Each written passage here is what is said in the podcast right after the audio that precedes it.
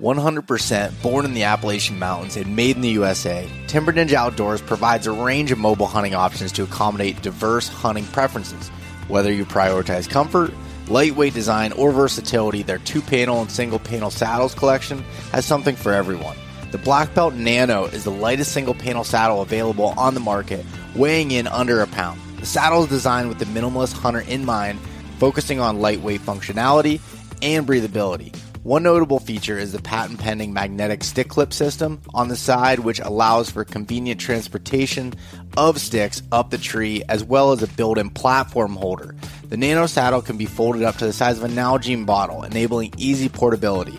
With a four way stretch material on the back for a comfortable fit, as well as strategically placed padding for hip pinch relief. You can use code EastMeetsWest to get free shipping on any Timber Ninja order. If you try it out and don't like it, send it back within 30 days for a full refund. Learn more at timberninjaoutdoors.com and sign up for their email newsletter for exclusive discounts and product drops.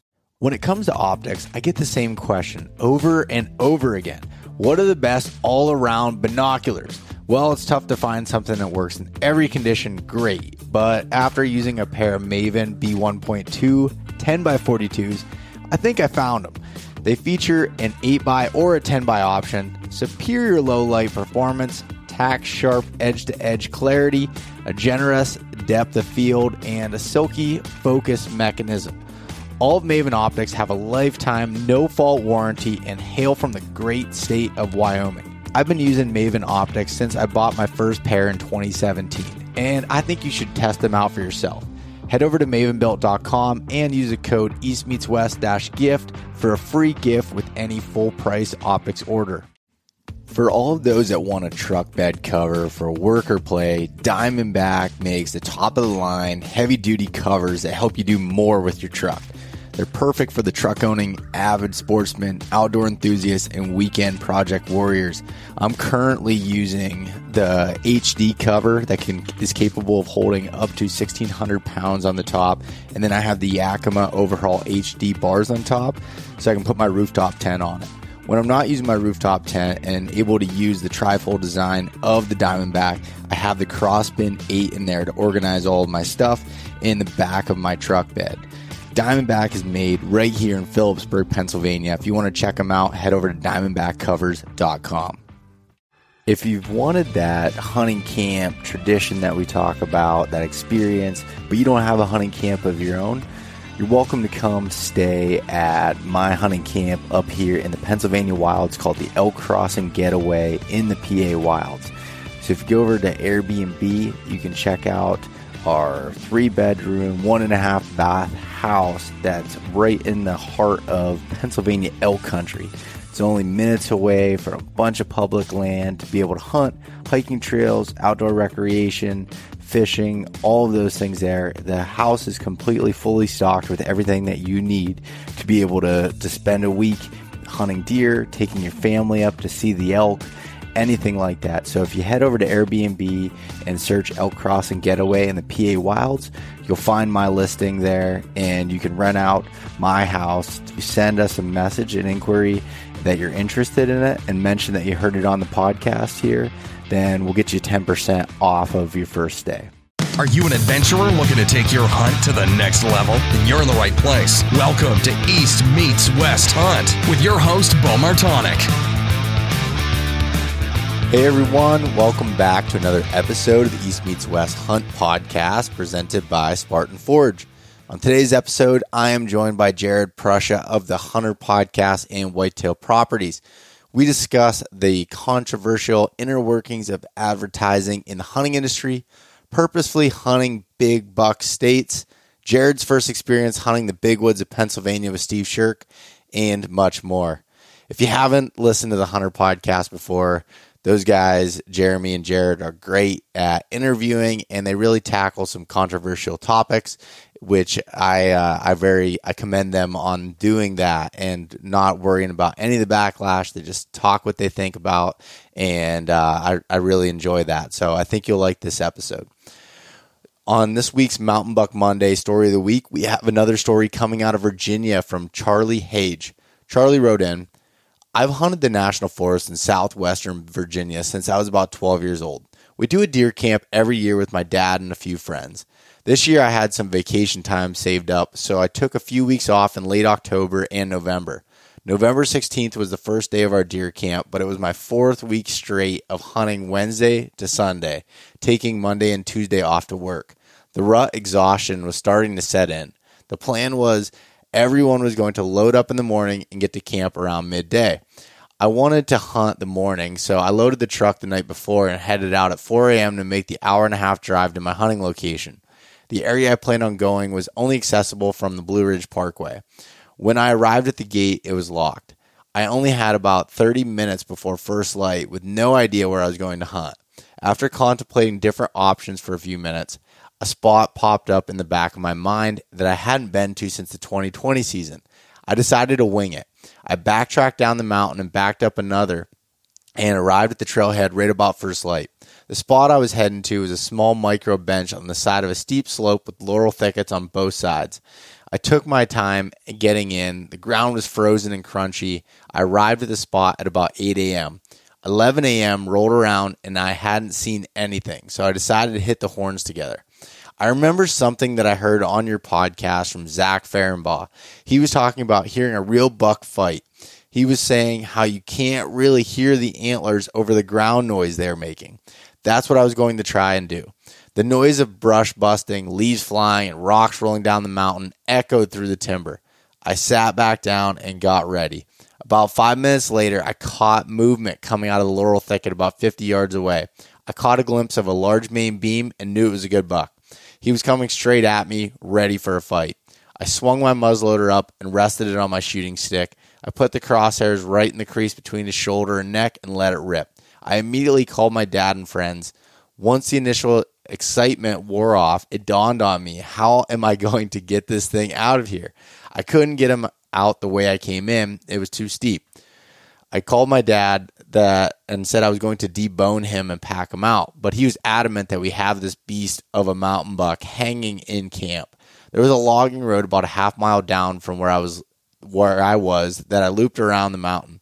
So I elected to drag him to that from where I hit the logging road to the truck was just over three miles with a gradual uphill drag almost the entire way. Luckily, my buddies left right as they got the call and met me on the trail with the sled. It still sucked. We got back to the truck right at dark. A day in the mountains I will never forget. And thank you for everything with the podcast. It has helped me a lot over the last few years. Well, Charlie, that is a, a pretty awesome story. And I, I get amazed every week at some of these stories that come in. People willing to go in deep and, and really work at it to, to be able to find these deer. I mean, this deer is something special for Virginia and really anywhere in the, the fact that, you know, you hunted that many weeks straight, as much time as you could, going back to work and doing that just shows that, again, hard work and persistence pays off. So congrats again, Charlie. If anybody wants to check out the photos of this deer, head over to East Meets West Hunt on Instagram or East Meets West Outdoors on Facebook and uh, check that out. If you want to send in your Mountain Buck Monday submission, send it via email to bo at eastmeetswesthunt.com. Just a short paragraph or two and uh, some photos along with it. Really appreciate uh, all the submissions that we continue to get that come in and love sharing them on the podcast. So, uh, I'm recording this ahead of time, so um, just I'm leaving now for Total Archery Challenge, which by the time this comes out would have already happened in Seven Springs. Um, so I'll have a little update on that. I'm sure I'll be doing some podcasts there. Um, so th- I'll have an update on that next week. And uh, other than that, uh, I just want to say thanks everyone for listening again. And as always, if you would uh, leave a rating and review on the podcast wherever you listen to it and uh, share it with your friends, family, anybody you think that would that it could help out or would enjoy it. And uh, so, if you find value in it, that's all I ask is is be able to share that stuff. Excuse me, I really really do uh, appreciate it. So, all right. With that being said, I hope everyone has a great rest of your week. We are rolling. Jared Prusia, welcome to the podcast. Thanks, buddy. Yeah, it's good to it's good to get to talk to you finally. It's we um, I feel like I've said this with other guests before too, but you we've been trying to schedule this for going on nine or ten months. It seems like, and then we talk like, and then we'll just kind of forget like, oh, we're supposed to schedule a podcast, go back and forth, and and uh, so I'm glad that we were able to to link up here, kind of in the middle of the week. So it's funny being on the on the other side of it, dude, because you know, so with with our you know HUNTR podcast, we uh, it, it's it seems like it should be you know it's our priority, right? It's like well we're going to schedule boom boom boom, and uh, it's funny to be on the receiving side of the invite. It's like wow I've got, you know I've got my schedule and I've got to work around this and that, and so uh, you really do have to make an effort to to prioritize it, and uh, you know for, for you I was you know, happy happy to do it. Yeah, no, no, no. I I appreciate that, and so you. So you have the the HUNTR podcast, which I've I've been a guest on now uh, once or twice. I don't remember. I think it was just once, but been a guest on there last fall and got to talk to you guys. And I absolutely love your guys' show. Um, it's the most interactive video podcast out there, and you guys kind of paved the way and even opened my eyes to the world of doing video podcasts and trying to increase the the quality of production. So I've really enjoyed that. And then you also uh, work for Whitetail Properties as well. Is that correct? That's correct. Yeah. yeah. I appreciate the, the kind words on the podcast there too, man. It, do, it doesn't really seem like we did anything, you know, too innovative. There was obviously, uh, you know, your Rogans, you know, so there were some other big mainstream influences that were way before us. Um, you know, but in a sense of applying it like to the outdoor industry, it, it, de- it did definitely seem at the time that we started doing it, it was kind of like, dude, why is nobody doing this? Um, yeah like there seems there just in the sense that there seems to be so much of uh, you know there was such a stereotypical approach to uh, like being in the outdoor industry or like being a, a content producer or like a pro staffer uh, all these things that like you know are essentially d- dirty words in, in, today's day and age. Um, you know and we, we kind of went down that uh, route you know for a short period of time and we can get into that a little bit if you want but yeah. um, ultimately, for the sake of uh, Jer- Jeremy and my partner and I's uh, love of hunting and and uh, the, you know the sanctity that is the hunting season and the freedom that we have during that time, um, we were just not going to do it. You know, I wasn't going to give up uh, focus in the tree or or time or convenience with like just being as deadly as we can be during those three or four months. And so the podcast was like our opportunity to like default and still like you know have a, have a presence, uh, contribute um, to the industry that we, we care a lot about um, without, I think, inhibiting uh, you know us doing what we love, which is to to bow hunt whitetail deer, right, and and and branching out from there. So, yeah, and it's it's funny you say that because you know similarly that's a reason why like I've done some hunting films and some of filming hunts, but I make sure that that's not a priority and that's not what I want to put out there because for me it does take away a little bit from that experience in the hunting of like doing the traditional route of filming hunts and putting out, you know, that type of content where like the podcast allows me to make it feel like you're hanging out with buddies, talking about information, be able to, you know, have helpful information hopefully for the people listening and be able to to do that based off of the experiences you have while you're out in the field. Sure. Yeah. Sure. And how long? How long have you been? Uh, how, how long have you guys been doing? You and Jeremy have been doing the the podcast now. Uh, I want to say we're we we've elapsed two years of uh, con- consistent one, one, a week.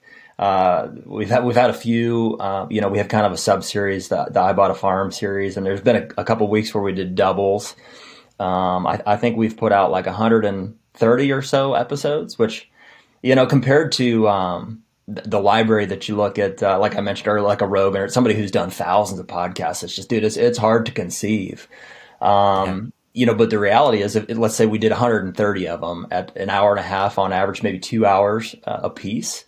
You know, that's like 245, 260 hours that Jeremy and I sat at that table uh, and talked about deer hunting, you know, or, or related topics and stuff. It's, dude, it's, it never gets old. It's, it's, it's funny, and, and, my wife will would make fun of me if she was here because she knows I just like to to yap and to talk, and like I'm, I'm a people person, right? and it plays into our podcast and our real estate business, and um, you know, I just it never gets old, dude. I could sit there and just talk about like the nuances of, of deer hunting and everything that relates to it, um, like forever. If if I could do, uh, if I could do it every day, if I could do two a day, like we, we probably would. It's just you know we have other. Um, you know, other businesses to run and, uh, you know, family, family commitments, you know, things, things to actually do. But, uh, no, we, we love it. So.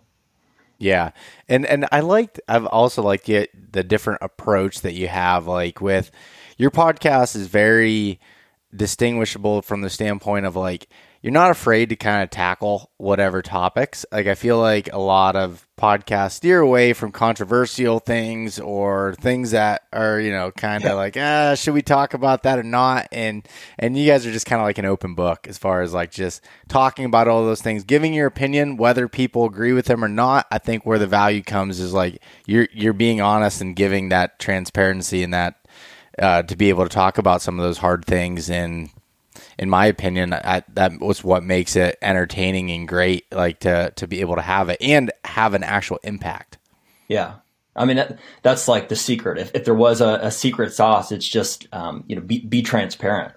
Um, because the industry is so full of like non-transparency, right? I think it's like, uh, over you know and since background on, on, me is like not to, not to go too far back but uh, so so Jeremy Flynn who is my partner on the podcast now and also my business partner in, in Whitetail Properties uh, was my boss for about seven or eight years um, at a company called Stone Road Media and he hired me right out of college um, kind of through some some mutual connections. It, it, was actually Bill Winke was the, the mutual connection uh, via an internship that I had applied for, and um, so I, I, worked for Jeremy in the outdoor space doing like hunting and, and, and fishing, shooting, digital marketing. Um, and, and, you know, I kind of rose to a role of, uh, you know, the VP of marketing for his company.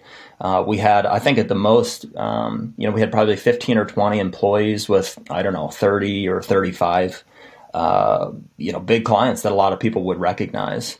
Um, you know, some of which are obviously still still friends and, and partners of ours today through our, our current endeavors. But uh, you know, th- through that experience, uh, working with Jeremy in the industry and just uh, kind of seeing uh, behind the the curtain, so to speak, of like how all of these relationships happen in, in forms of sponsorships, of like monies that get exchanged to uh, to and from you know manufacturers essentially who are your you know uh, those are the sponsors those are people that control the marketing budgets to content producers or uh, you know pro staff members, whatever it is.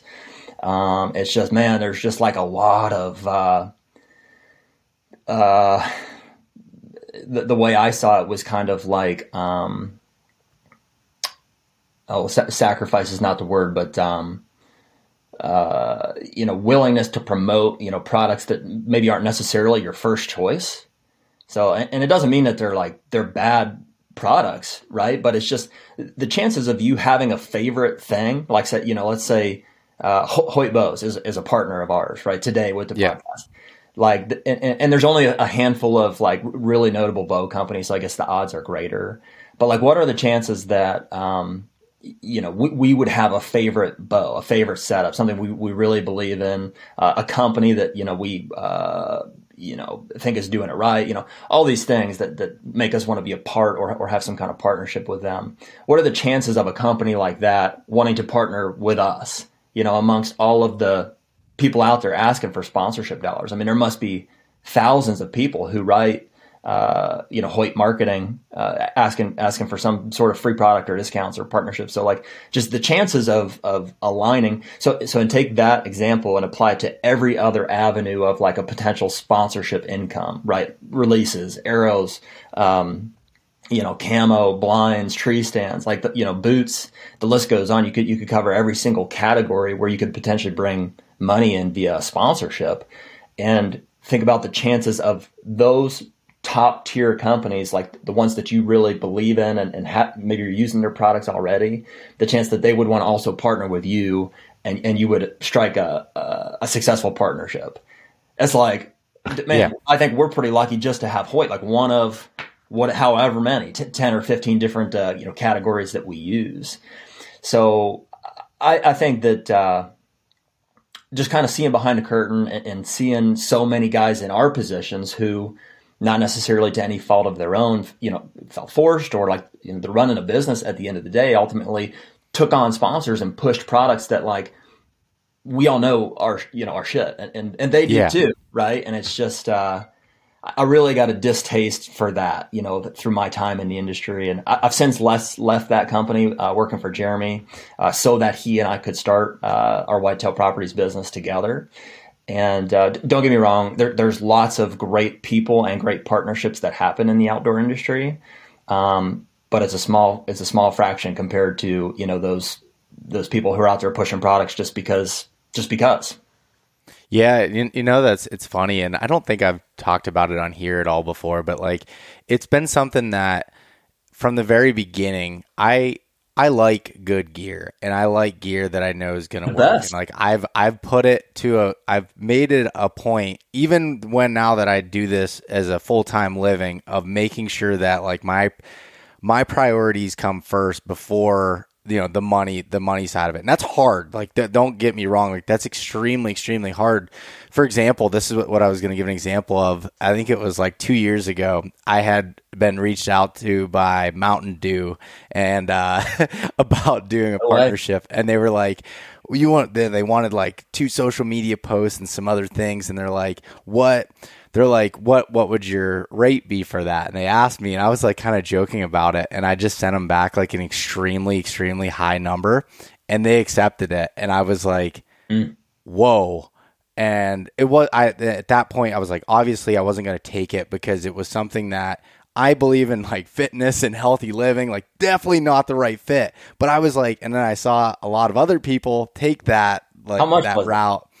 Um, so for two social media posts, I believe it was like I don't know if I'm allowed to say it, but I'll say it anyways. It was like six grand, sixty five hundred for two posts. Okay. Um, but for like a week or two posts, like uh, in, total. in totality, yeah. Okay. Like, I mean, I mean, dude, what, what happens is like, you know, they get a marketing budget, like they have a quarterly marketing budget. Yeah. Say, hey, you know, intern ABC, go out and align ourselves with, uh, uh, you know, content producers, uh, ABC, uh, in, in, X Industries and, and, go out and just you know spend this budget, right? And, and, they don't know they're coming from a mainstream, especially like Mountain Dew. You yeah. know, they're they're ready to spend six grand. That's that's nothing. They're like that's nothing. They're like, yeah, to me, I was like that was a big deal. There's a podcast out there somewhere where uh, where Mountain Dew's into social media in terms like yeah, this idiot was going to do it for six grand.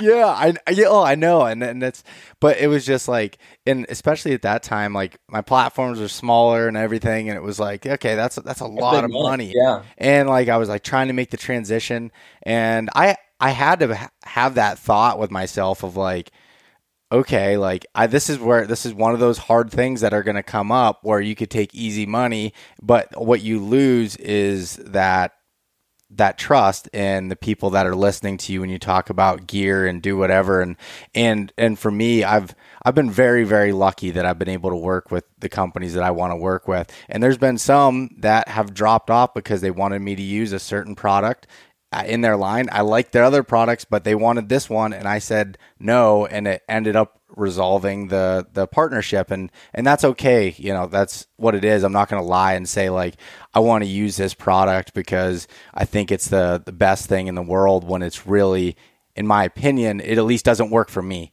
or i don't want it I don't want it to work for me, and that's just the the nature of the beast. Well, dude, and, and, it gets to a point here where it's like it's almost impossible. Like you know, look back 10, 15 years ago, it was doable because you know, uh, you know, these companies were were individually owned, and they only had like one product category that they were really good at. Like QAD had Dropaway, and they still I don't. Well, they might have been bought by somebody, but like wh- whoever, I'm just using an example. Like this boot company made boots, and they wanted to sponsor you so that you would wear their boots yeah. Now it's like the entire industry is owned by like a, you know, giant conglomerates that have like at least five, you know, 5, 10, 15, in some cases 30 or 40 brands like in their portfolio.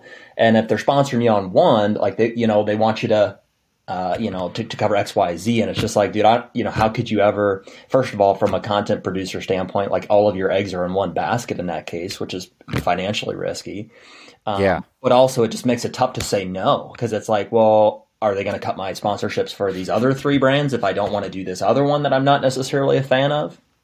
And yeah, uh, so yeah, dude, it's a it's a weird uh, it's a weird landscape right now, and it has been for the past couple of years. As far as like, uh, you know, somebody trying to run a business in the content production space within the outdoor industry. It, it's it's weird. Uh, you know, to, to shine the light like on, on our side of things, we, we do have some partners. Like I mentioned, um, you know, Hoyt is a partner of us. They, they, pay us a little bit of money and they send us bows, and like we're fortunate to be able to accept that because like we, we were already shooting those bows. We really believe yeah. in that brand. We really like that company. Um, yeah, from a business standpoint, like we see some opportunities to, to help our help them and align ourselves with them. Um, you know, and, and, we have a few other other partners as well. That uh, really the the primary contingency on accepting those is that uh, we we just do what we want. Like we're not gonna change our conversation in the podcast. We're not going to do specific mentions. Like you know, we have some commercials on our podcast just you know to, to guarantee them some placement. Um, but but really, you know, Jeremy and I's motive for doing the podcast is not to, to make money. Uh, while it would be nice to, uh, and it does for the time being, you know, it's it's financially sustainable, uh, right? We can pay Nick, our producer, to you know sit with us and, and, produce the podcast, and like I don't know, we we can buy some tags every once in a while, like it's but but it's not much, you know, compared to our primary businesses. So we really enjoy that freedom of, of free speech, right? That that uh, is what makes the podcast successful, in my opinion. Yeah, and and one thing like I know that the way I've tried to structure it is like podcast ads. People are used to having ads come in. So if it's a company I want to work with and they come to an ad, like a, a hard sell of an ad, like that's a specific ad, is in my opinion acceptable like when i when i watch you know if sure. i'm watching netflix or i'm watching hulu whatever that and there's an ad that comes up i expect there to be an ad there and that's the way that it is and i'm expecting to be sold on something mm-hmm. you know but in in conversation like you and i are having right here pushing like trying to div- change the conversation to be around something specific, forcing it doesn't feel right. And I've been lucky that you know the, the companies that I work with don't ask for that. You know, it's like if if you're talking about, say for example, if you're talking about bows, and yeah, obviously that I'm shooting a prime bow, then that's going to be mentioned, but it's not going to be like this this forceful thing where I'm going to make up this big story about you know that I went in and and uh, you know I, went into the bow shop every single year and I shot every single bow that was there and this one was just so much faster and so much and just like create this story around it. It's like I use this bow back in the day in 2017 when I worked at an archery shop. I shot all the bows. I liked this one. I've liked the brand and I've continued to use it since. I like the people behind it and like it's a more organic story to it versus just like forcing. Well, it's truthful. Yeah, it's truthful. Yeah. It's not a hard, it's not a hard sell. And I understand what you're saying, like the differentiation between a commercial and like organic conversation. Like, do people know? Yeah. And as as fun as like straightforward as that sounds, like that's where we're coming from. Like, you know, all the TV shows not long ago was less, you know, uh, and maybe Hoyt, Hoyt even was a part of that. But like all, all these other brands at one time, you didn't shoot with your bow. You sh- I shot it with my Hoyt and my ScentLok and my you know, my whatever. You know, you run down the list. It's like they didn't even call it by what the thing was. Like they were just trying to assign it by the, the name brand. Yeah, and uh, yeah, I just I don't I don't like that. It, it became um, it became uh, like like the main thing. That's all. That's all people were doing was selling people on. Pro- I mean, dude, there's entire shows that exist to promote specific brands. Like that's that's the sole point of it, and and everything gets tied back to it. Dude, the, freaking uh, the Black Rack is a great, ex- and I don't know those guys at all. Probably great guys, obviously good deer hunters. They kill a lot of stuff. I can't re- remember what the name of the show is, but uh, Moon Guide, another one. I think there's a show like about them. You know, it's like the, these shows, and I understand why they did it. It's like the, the whole. It was an extension of the business to like, hey, yeah. let's produce content to promote this product, and it is what it is. So I mean, I don't. Uh, it's not like it's not like they're trying to be something that that that or, or hide that fact necessarily. Yeah. It's like, dude, the entire point of that show is to promote this product. Period. Like period. You know, and yep. it's like, oh, with the Black Rack, I did this with my grunt extinguisher thing, and then they and then that company starts coming out with more products. Oh, I have this the phase, whatever. You know, and I'm not saying even that stuff doesn't work. It it very well might. Yeah. You know, that style of marketing is just like uh, I don't think it's it's necessarily good for the industry. I don't think it's it's like it's a, a truthful organic approach, you know, from a an unbiased opinion. Um, you know, as long as you can you can know it when you see it. Yeah, and yeah, yeah, you're 100%, but I think like our generation is different than like the you know, even the generation before us and everything as far as like how they accepted you know marketing yeah, like, we don't yeah. yeah. we don't want that stuff to be shoved down our throats in a in a in a way that's like obvious that okay this person is you know just drinking Mountain Dew and like they're not traditionally doing that in a tree stand all the time. Maybe, maybe they are, but you know what I mean? Like there's like certain things that just feel super forced. Yeah. Whereas like, I don't know. i and I'm not saying that I'm like this perfect human and my philosophy is correct because it's definitely not, but it's like, I've just looked at it, it's like, what do I use to make my job easier or better? And I would like to align with those companies because like make I do make an income from this. So like there there has to be some sort of a business aspect to it and and yeah, I mean I I envy like you know you guys as far as like with with your podcast, you have this platform you know, where you have the free speech and you're able to talk about whatever and don't rely on that income because I mean that that podcast is also I'm sure helping you drive business to your other business, you know, with Whitetail Properties sure. and sure. and being able to utilize that. And I think that's a great way of being able to do it.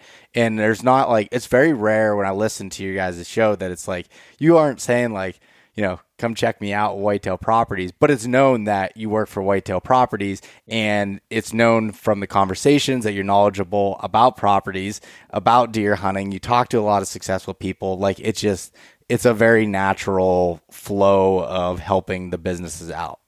Have you ever wanted to have Levi Morgan, Andy May, Johnny Stewart, and others available at all times? Well, you can with Cyber Scout from Spartan Forge. Cyber Scout is like the ChatGPT for outdoors men and women. You can ask it any questions related to bow building, scouting, hunting, survival, and a whole lot more.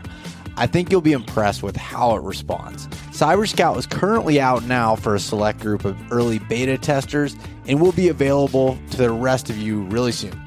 The entire app is a complete tool for planning your hunt with incredible aerial imagery mapping, journaling, deer prediction, and some of the most accurate and detailed weather data.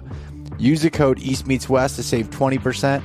And if you're still on the fence, give the 14 day free trial a chance at SpartanForge.ai. CVA has been America's number one selling muzzleloader brand for over a decade. Hunting with a muzzleloader opens up a ton of hunting opportunities across the US, and I've been using the Accura series. But they don't only make badass muzzleloaders. Their line of centerfire rifles are great quality and not terrible on the wallet. The Cascade short barrel is ideal for tight quarters, deer drives, and quick shots in the big woods.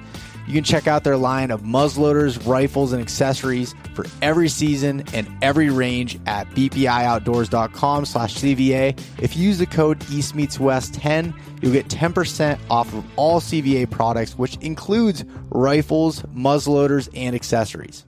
Yeah, well, dude, if I'm being honest, like there, there's no, there's zero thought that goes into it. Like, you know, and I know we've had you on a, uh, at least one time, if not a couple times, but like I've had people ask me for like, what do you want to talk about? And I'm like, no, like if we if we try to think about it beforehand, like it, it'll ruin it. I just want to I just want to like for people we've never talked to before. It's just like, hey, I just want to get to know you uh, and allow people to experience that conversation as organically as possible. I know we have shared mutual interests, at least in the form of deer hunting, and probably some more will, uh, you know, unveil themselves throughout the conversation. But um, that's it. There's no like, hey, I want to make sure that we cover, you know, unless they they have a very specific study that like they're notable for, and and or, or whatever. But um, yeah, there, there's no pre-planning that goes into it. It's um, it's it's a free flowing conversation, and we don't edit it. I mean, is the thing. It's, they're not live, but like, and dude, we've caught some flack for one. Dude, probably you know half of your listeners, if not more, they'd be like, "Oh, that's the guy from uh, you know the Eberhart podcast, or that you know that Higgins got pissed off about."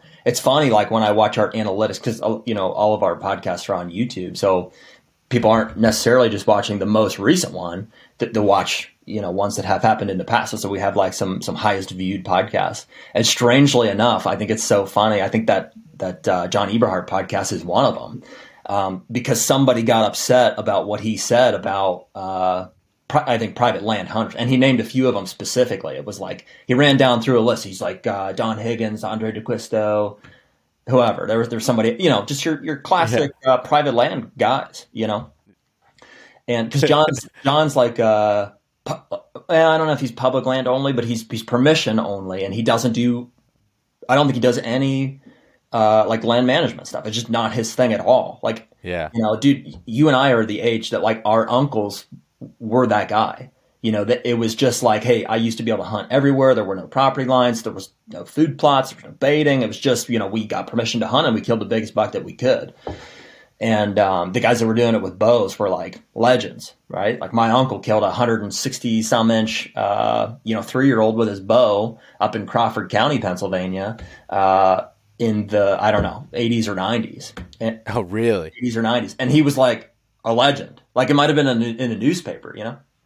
But anyways, uh, so so anyways, that Eberhart podcast is like uh, like Hufflane, and then Higgins was like, oh well you know, the HUNTR podcast guys, you know, are, are talking shit on us. And I was like, obviously we weren't like, you know, it's just a conversation. And we've had Don on as well. Um, but I, for, I forget what the, the, the, main point of that story was, but I think it's, was, it's funny how people claim to, to certain stuff like that. Yeah, or uh, but like about the not editing part is what you're getting oh, yeah, at with yeah, that, yeah. and you just leave it all in there. Well, and dude, that one honestly, we it's not even like I watch it. We don't watch them back before we publish them. Nick Nick watches it and he you know he publishes it, and uh, it was funny. So afterwards, I, you know, and I don't typically read the comments either. Just it is what it is. It's out there and it's fine. Um, but uh, some people texted me directly and they were like, "Dude, you you should probably do some damage control on this one." And I was like, uh, "For what? Like, what, what do you mean?" And I and I watched the podcast back and I was like, "Seemed seemed pretty straightforward to me." Like, you know, I, I didn't find it extremely offensive. I thought we had a perfectly fair conversation, and uh, th- the truth is probably probably most of the people that were offended by it didn't watch it either. You know, they kind of heard from somebody and they, they got the gist and they're like, oh well, I'm I'm on Don's side or I'm on uh, John's side on John's side, right? And, and so people choose sides and it's like it's just so dumb. It's like we're you know we're we're trying to have a conversation with with anybody and everybody, and like truthfully, since then, you know, we, we've extended some invitations to, to come back on, and it's like you know, pe- people get hurt feelings and are, and are butthurt and well, and I mean, it doesn't help.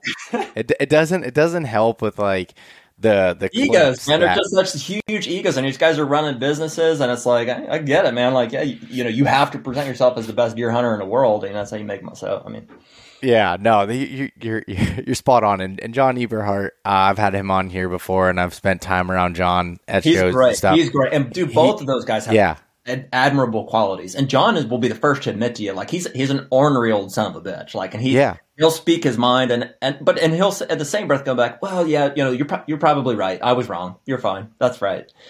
You know, yeah, and, and, and he doesn't. Uh, he the the one thing I really really appreciate about John is that you'll never hear something come out of his mouth that he doesn't think or be- believe. Like he's he's a straight shooter. Whatever he thinks, whether you b- agree with it or not, you have to you have to admire the fact that he just says whatever's on his mind at all times. yeah, I've pressed him a few times on the scent lock thing.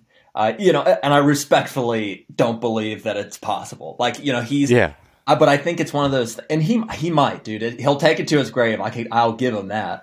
Um, you know, he, he's he's got you know novels like like whatever 24 page documents of like how to treat scent lock and how it is the the superior uh, garment and how the you know the uh, whatever the te- technology is in there like he 100% believes that he does not get smelled by deer anymore and uh, that's fine uh, you know more power to him like i just i can't i in my mind i can't I can't believe it. I just I don't think it's true. Um, but you know, that's fine. We, we, disagree, like you know, respectfully disagree, and it's not like uh, you know that has to to be the end of the the friendship or the relationship, right? yeah, no, you're spot on. But what what the other thing point I was going to make on that is it doesn't help with things like TikTok and Instagram where you have oh, a short yeah. 60 second clip that goes out and nobody ever looks to the behind, you know, the behind the scenes of it. And a lot of the times, the point the point of those clips is to give a piece of information that makes somebody want to listen to the full length episode right, right. or watch it. Like that's that's the point of it. But I've I've seen it like there was a last last year I did a podcast with Chris B and we were talking about archery stuff and Chris said Chris is also very he believes in his ways of things and he's has the knowledge and success to back it up, you know. But he was big on like he thinks people worry too much about FOC, you know, with arrows, and uh, it was, he put a point in there, and I cut it up into a clip that said that's that another where, one, yeah, where he all up in arms about the, if you mention broadheads or like you know these couple things, it's just like you're left or you're right, and it's just like people will go to their graves with it. It's crazy. Yeah, and he had said that he's like, all he said was, I don't think FOCs is as important as people make it out to be when they should be focusing on practicing and being a better shot. And there, he's like, he was basically saying in the rank of things, he has it lower, not saying like it doesn't matter at all or whatever. And oh my gosh, it was like that video is still blowing up on my on my YouTube as far as getting traction. It was a short from like last year and like on TikTok, and it was just blowing up, and people were just you know. Yeah. Commenting all these things on it and not understanding the whole conversation. Our, ours was the crossbow one. I think Ben Rising made a comment about like, uh, and and and uh, one that honestly we were in support of was you know he made a comment about uh, you know his view on on uh, you know crossbows and how they you know how a season should be treated for them and basically was to the effect that like hey it's you know there's a time and place it's for you know disabled elderly new hunters type of a deal but not in in the primary archery season and uh, I mean, dude, you look at uh, I think it was the state of Ohio, like seventy plus percent of their archery harvest is crossbow hunters. You know, it's it's we're, we're a minority at this point. You know, and that's fine. It's not like it's us and them. It's just you know, it's it is what it is, and uh, you know, I, th- I, think it's perfectly okay to have opinions on how those uh, technologies should be incorporated into different seasons because they're clearly uh, different weapons uh, as is Yeah. a, a rifle and, and so on and so forth. And uh, yeah, dude, they people did not like that, um, which is fine. I mean, you know, it's it's I'm not uh, like you know, it, it- and it stems from like you know, it's not our primary business, so it's not like. In the sense that like this is our our main source of revenue is how I feed my family. So it's fun for us to like it's fun to stir the pot, right? Like you want to you want to have con- I want that thing to kind of come out. I want people to have conversations about um, you know th- those those hard things. You know, we talk a lot about baiting and, and still about crossbows and about you know uh, you know different uh, legislation that's proposed. That's that's kind of a central theme to our podcast because it's it, it affects the future of hunting um, which you know obviously we care a lot about. And so so I think uh, regardless of what side you're on, you know it's important to have those conversations. And like you're right, that's a downfall of TikTok and Instagram. The short form clips is that like it's like reading a book title. You can't necessarily get uh, all the context of a of a two hour conversation out of a you know a thirty or sixty second um, clip. So, but that's just is what it is. Yeah, and, and the thing is, like, I, I think people put too much weight on what people say or, like, you know, judge them as a person. And, like, Yeah. you know, for example, you and I, are, we're humans. We're going to say stupid shit All the time. Like, that is just, that that is the nature of it. stupid shit. Yeah. And sometimes, you know, sometimes things come to my head and I just say it without thinking enough about it. And that's the Yes, way I've that that's the way that. that it is. It's the way that it is. And like I think that makes it feel more like I mean, when I'm at deer camp and I'm sitting around there, my family members, my friends that are there, I can probably count 20 times in one night I'll hear something somebody says that I think is stupid. You know, like that's just the because we all have opinions on things. Yeah. It doesn't mean I don't like But them. dude, especially in a hunting, like, oh yeah. Think about how, how many times you know your, your dad or, or whoever's been like, oh, I, you know, yeah, dude, I the, the list is unending. Yeah, it, it, that made us stupid, but just things that I disagree with, right? Like hunting, Yeah. It's not a, it's not science, it's an art, and it's it's a strategy, and everybody does it a different way. So it's like it's hard to get along with with people when you're sharing sharing a woods together, you know, especially. Yeah, no, it most definitely is. But I think it's still like you said is important to bring up those those hard topics and and your you know your mind might shift on things and I know my mind shifts on things over time as I get more information.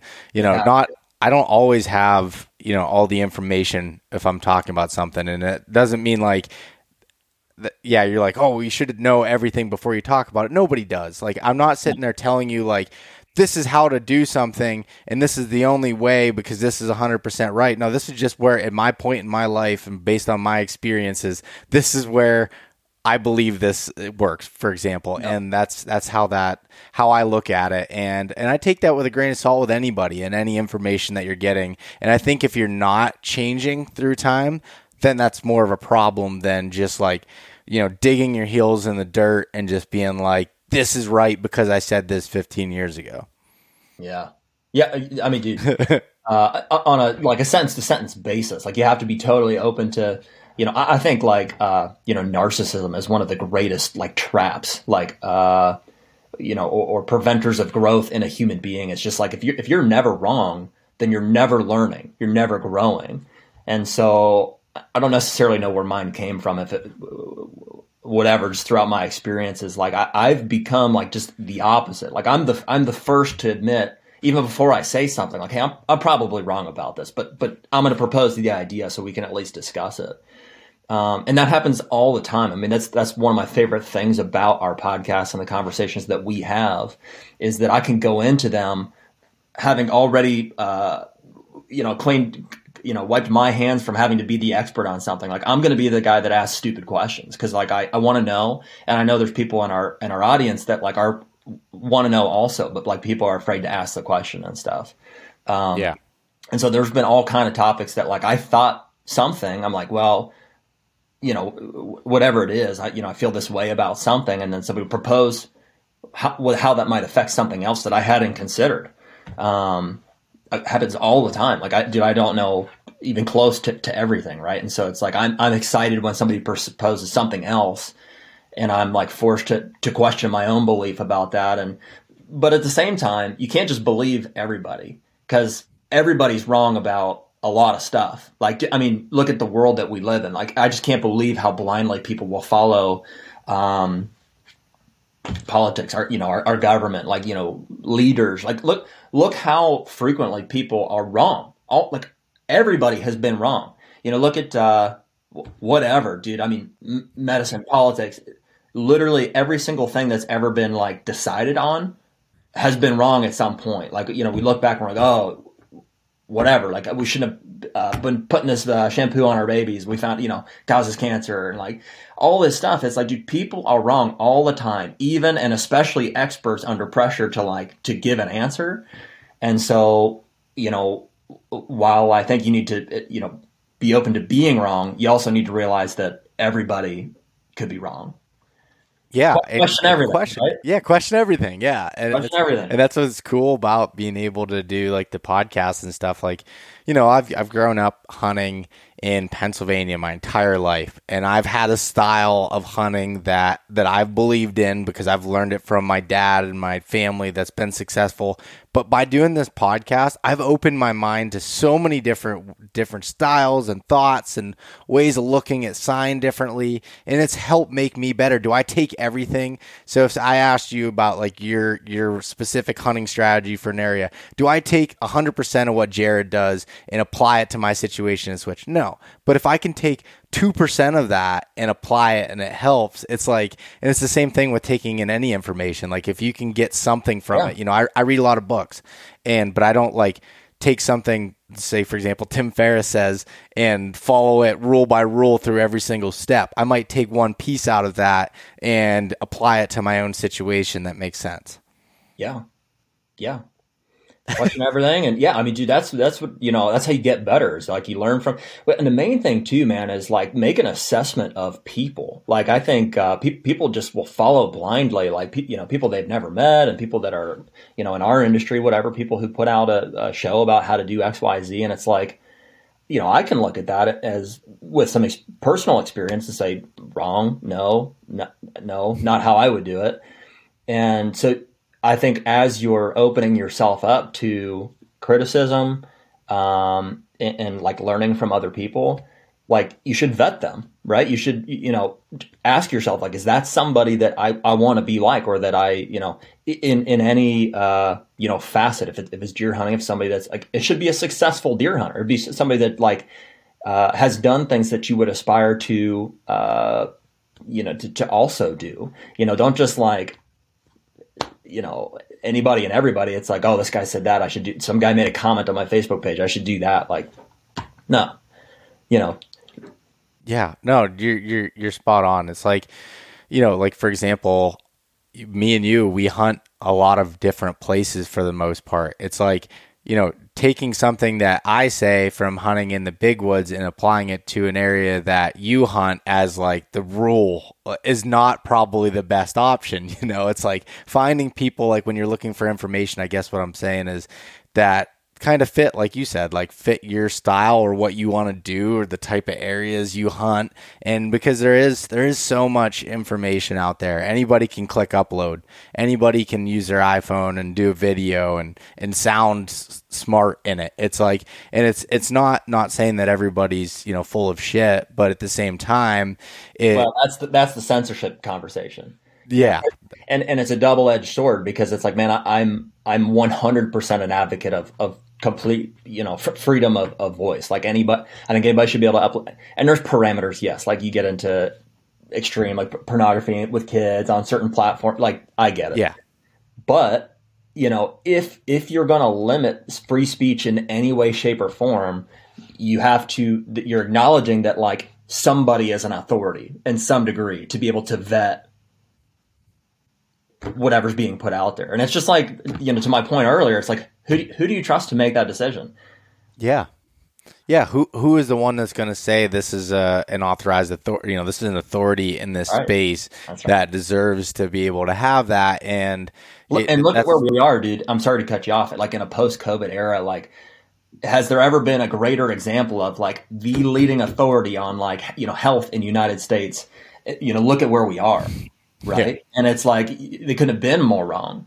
Um, and, and, not that there weren't some right decisions that were made along the way, but it's like, you know, dude, if you're not like, if your mind isn't open up to like think for yourself in today's day and age, um, like on that big scale and, and also like in a scale, like you said, just going into the woods, it's like, that's, you're missing something. yeah, no, I, I totally agree. Um, but kind of kind of shifting gears a little bit here, I kind of skipped over kind of your background. We talked about a little bit as far as business, but you know you're from Pennsylvania, which is kind of how we linked up at first when our mutual friends Allie D'Andrea and Nick Berger were there came to me and were like, "You need to meet." These guys, dude, is that how podcast? Yeah, they were we like, had, dude, we we had Nick and Allie on a podcast in person for four hours two days ago. It's dropping. Oh, really? Dropping tonight, I think. Yeah. Oh no way! That's we from that's Florida. So we crushed a whole bottle of uh, like WhistlePig or something. that sounds about right. Uh, they're they're such great people too. Like yeah, they are. I I love them. They, they every at least once a year they'll either come to my house or I go to their camp and like we just have a night where we drink, make some good food, and just hang out and have a good time. Last year, Allie and Nick came to my house, and I had killed a bear in Montana. So she's very good at cooking stuff. So she like cooked up these bear tacos, and we had a bunch of good food and yeah. and whiskey and a whole bunch of other stuff. she so. wrote she wrote a whole cookbook. Uh, she's she's published. You know, she's getting ready to release it here like later in the in the summer. It'll be like Barnes and Nobles. You know, any any like a, a publisher picked it up, so she's got a, a, real cooking book coming out. I know, and I'm so pumped about that. yeah.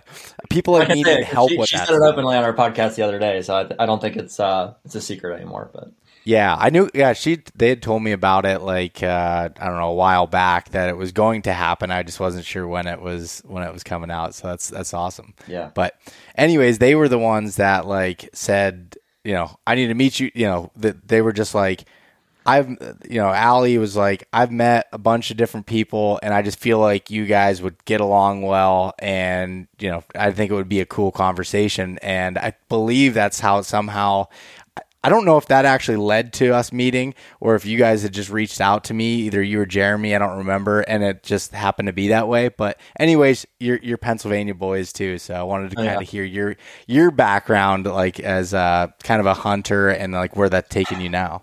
I, I don't know if you're going to love the end result of it, uh, as far as you know, the, you know where I choose to hunt and stuff. Now I've kind of like. Uh, I don't know if the word is, is is high graded or like I've just really you know I know what I want out of a whitetail hunting experience and like I've been fortunate to have some opportunities to do it out of state, um, and I and I choose to to do that quite a bit now in today's day and age. But um, you're right. So I was actually I was born in Rochester, New York, and uh, just for whatever reason, my, my, dad had a job up there at the time, and uh, but but moved back here when I was like three years old. So I've I've lived here my entire life.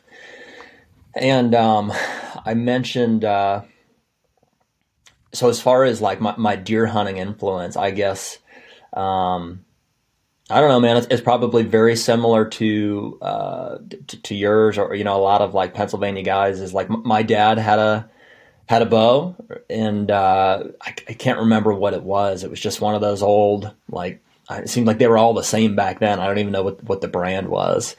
Um, you know, no big cams or anything like that. Just just a bow, right? And they were yeah. shooting aluminum shafts and and uh, he he had been somewhat of a trapper too. So like we always had, I can remember growing up, um, you know, we always had like there was a, there was like forty or so uh, like conibear muskrat traps like hanging from our, our basement down there, and he had some like some ones, ones and a halves. Like he was a a muskrat trapper, you know, when he was in high school and college and stuff, and so so we had that stuff around. And like my, in my you know we always did uh, you know my dad and my uncle and my and my grandpa would always do like opening day of of gun season. And uh, I can't honestly remember like if my dad did any bow hunting before that. I mean he, he must have because he, he had the bow right?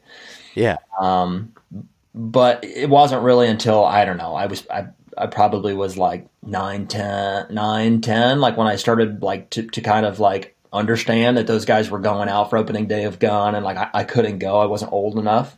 So like in Pennsylvania, you have to be 12 years old um, to, to go hunting. And so I would just, I was just observing like they would go, I'd be excited for them to come back. Um, at some point, my dad started taking me on some duck and goose hunts. Um, my mom grew up on a farm in eastern central Ohio that uh, her, her, you know, my grandparents on on her side still owned. Um, it, a lot of it was leased through like base camp leasing. So there was like, we, we didn't really have access to any of it, but it was there. And there was this lake, and my dad would take me on duck and goose hunts as I was getting older. And so, like, you know, I was exposed to it. I, you know, I definitely, and then somewhere I started catching on to like the outdoor channel, and I would, you know, I could start to watch like Michael Waddell's Bone Collector and. Well, I'm shooting a new bow this year, and I am pumped. After playing around with a buddy's Hoyt RX8, the smile on my face made the decision for me. The first thing I noticed with the new Hoyts were their extremely smooth draw cycles and the ability to adjust the back wall to make it rock solid like I prefer. I outfitted my own RX8 with the inline accessories that made installation extremely easy and balanced out the bow. My favorite accessory so far is a simple one. It's the Go Sticks 2.0 adjustable legs to make your bow like a tripod, but it doesn't interfere with any part of the bow or the limbs or anything like that. In addition, the integrated kickstand within the HBX Xact cams protect your string from excess wear when you put your cam into the dirt. Ground hunting or spot and stock just got easier. If you want to experience what I'm talking about, head to your nearest Hoyt dealer and take a test drive yourself. You can learn more at Hoyt.com. The Mobile Hunters Expo is a consumer based hunting show unlike any other. It provides an interactive learning experience where you can try all things mobile hunting and learn from the best in the business. Come experience an unbiased, community based environment where you can improve your hunting skills and find the right equipment for your needs. I'll be speaking at the Nor'easter Show in Manheim, Pennsylvania at Spooky Nook Sports from August 9th to 11th, 2024. So come check it out, uh, or either of the other shows in uh, Michigan and Georgia. You can purchase tickets online at the mobilehuntersexpo.com or grab tickets at the door. I'll see you there. You know, I don't really remember else who, else was on at the time. You know, Shockey and uh, you know that uh, that era of of guys. Um, and my you know just my passion for it started to my interest, I should say, started to grow. And I was like, you know, I've got, I've got all these things around me. I would try to draw my dad's bow back in the basement every once in a while. Um, I think my, my main influence as far as a, uh, you know, getting into bow hunting whitetail deer um, was was my uncle. So that's my my dad's brother, and uh, he lived about two hours north of us. Like I said, in, in, I think it's Crawford County, like Meadville area, Pennsylvania. Yeah, yep. And uh, he had always been. I mean, he was like a, he was a diehard. You know, he'd been bow hunting since uh, whatever high school, college. Um, had progressed all the way through. You know, k- killing uh, the basket racks, and you know, to, to want to to shoot mature deer for that area or, or bigger, you know, biggest antler deer he could, anyways, up there and um, in Pennsylvania, spotlighting is legal. I think uh, I don't think during the season, but uh, you know dur- during the summer. I'm not actually sure what the regulation is. We don't do it much anymore, but just just outside, you can't during rifle seasons. So you okay. can you can still during archery season, as far as I know. Yeah. Okay, and I know you can't have like a weapon in your in your car and stuff, and so, um, but I can remember when we'd go up to visit my my grandparents and stuff who lived up there as well. That was like my uncle would always be like, "All right, dude, like let's sneak out and go, and we'll go spotlighting," and that was like my favorite thing in the world to do, um, you know I really looked up to my uncle. You know, he was like, you know, who doesn't? You know, my, my cool uncle, and like we would sneak away from the dinners that I, I didn't want to like really be at anyways, and go go look for deer. Like I was, it was awesome.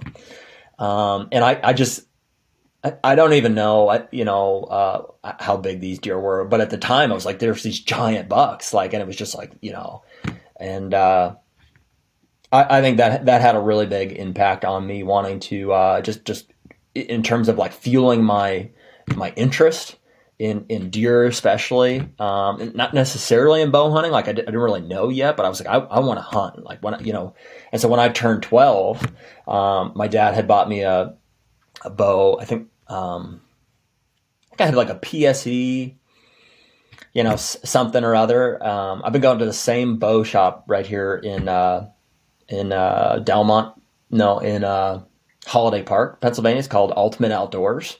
They've been there I mean, since I was 11, 12 years old, I got my first bow there, and I've, you know, they've set up countless bows for me since. And so Tim and Jason down there, I've, I've, you know, fortunate enough to have a good bow shop to go to. That's something everybody should should try to find.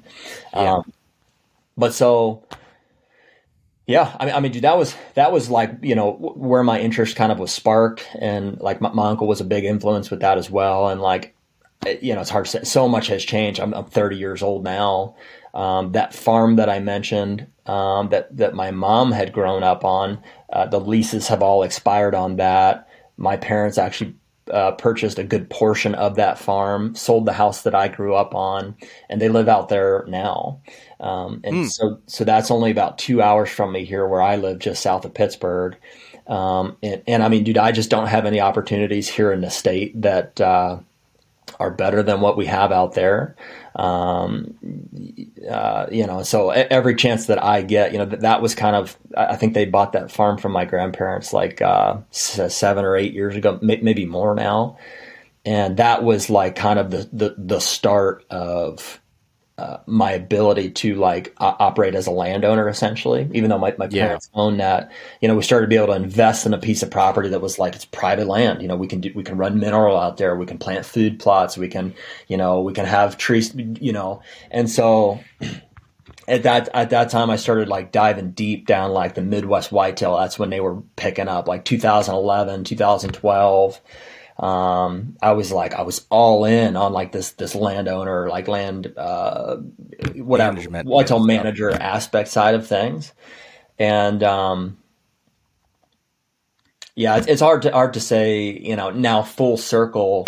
I, have even I've backed off of that a little bit, like with our exposure to like um, other opportunities in other states, and you know, and, and, you know, public land still is a portion of that, and like so, the Ohio farm is is a big big part of um, of my passion today and like where I choose to spend most of my whitetail season. But um, like I said, our podcast has given me some perspective on first of all how fortunate we are to have that property over there and the opportunities that affords us, but also to um, y- you know what else is out there. Yeah, I'd go out and try different things. And no, I think I mean I think it's so important for people to understand where they're at in their hunting their hunting career, if you want to call it that, and like and what their goals, what they want to do, or what they enjoy doing. Like I know from you, you enjoy chasing big whitetails. Like you want to hunt big old whitetails, and that's awesome. Like I don't think, and if Pennsylvania doesn't offer that, then to have enjoyment by going to Ohio and going to Kansas and these other places that you've been to, like I think that's awesome too. Yeah. Well, it's not that Pennsylvania doesn't offer that. It's just that, you know, I don't necessarily have the access to do it. Um, you know, and to take a step back, you know, I'll comment on your, my, you know, my passion being to hunt these mature bucks. Um, it, it's interesting how, like, how everybody has kind of their own journey uh, like in that direction. It, it, does seem like for a lot of people that's kind of where where it ends up if they're afforded the opportunities along the way. Um, not everybody ends up there or necessarily like has to get there. It's not like that's you know that's the end the end of it by any means. But um, so I mentioned that my uncle, uh, you know, was was a big bow hunter, you know, and he's uh, uh, you know he's uh, almost sixty now, you know, and so and so he had like he had kind of gone through that journey himself, you know, in whatever the the seventies, eighties, nineties. Um, I guess even into the to the early two thousands, you know, he's like uh, he's been kind of figuring that out for himself, and so him being a, a, a, a you know primary influence for me, um, I kind of picked up where he left off.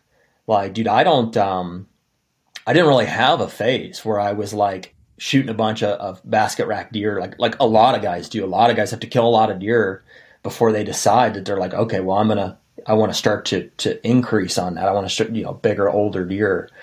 For whatever reason, dude, I just, I never had that. Like, I. uh the smallest buck, and this is not like a, not a, uh, I'm not uh, bragging at all. Like it just, it just is what it is. Uh, the smallest deer I've ever shot was like a, a two year old. It was the first buck I ever shot. It was like a two year old, 100 and 100, 150 inch, like like eight or nine point, uh, at, which at the time for me was giant buck. You know, it was like late November. This deer come trotting up under my stand. I was like, it was a complete mess in the standing. And it was like, it was one of those things where it was like, I couldn't believe I finally killed, you know, this, I've been hunting for so long. And it probably wasn't until I was, I don't know, six, 16 or 18 years old. Like I had hunted years before I successfully shot and killed a buck with my bow. I'd, I'd killed like a few other does. My first year I ever shot was like with a, a 30 30 Marlin, right? And um, but, but so from that two year old, um, I was just like, okay, it's now it's got to be bigger. And the next one I shot was several years later, you know, and I probably missed some along the way, blew opportunities and stuff. But from there, I, I killed like a 130 inch three year old, and same feeling. I was like, that's this is the biggest buck I've ever killed. I remember when it came in, I just I couldn't believe how big its antlers were. I was like, this is just insane. I killed it at 15 yards, you know, broad, uh, just broadside. He wheeled around me 30 yards and, and crashed over there. And it was like, it, same feeling. I was just elated with that deer.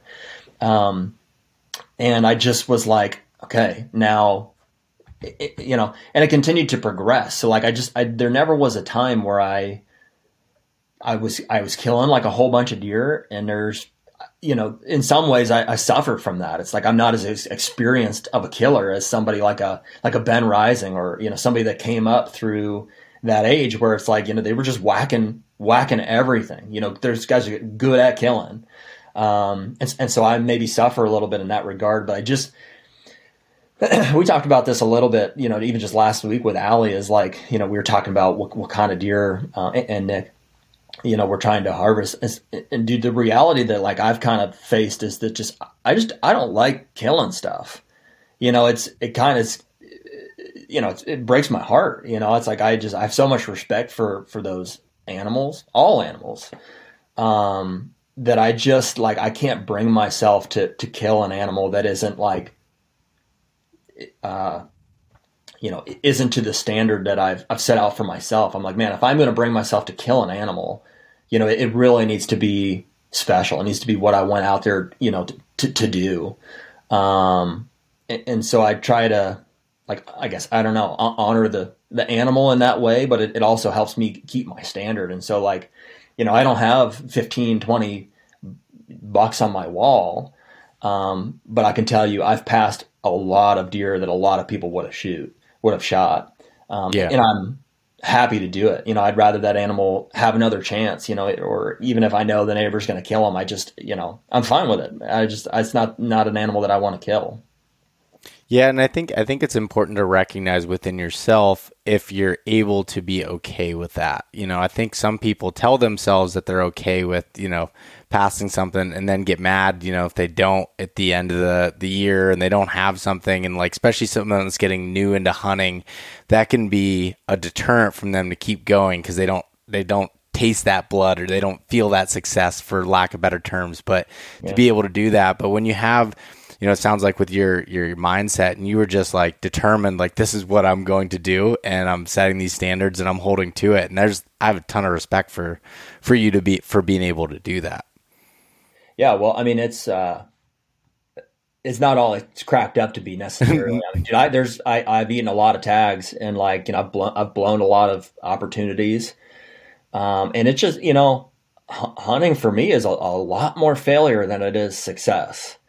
Um, I mean, literally, dude, I think uh, one, two, three, four. You know, I, have maybe killed in my entire career, and again, I'm, I'm 30 years old, and I've had some some great opportunities to hunt out of state.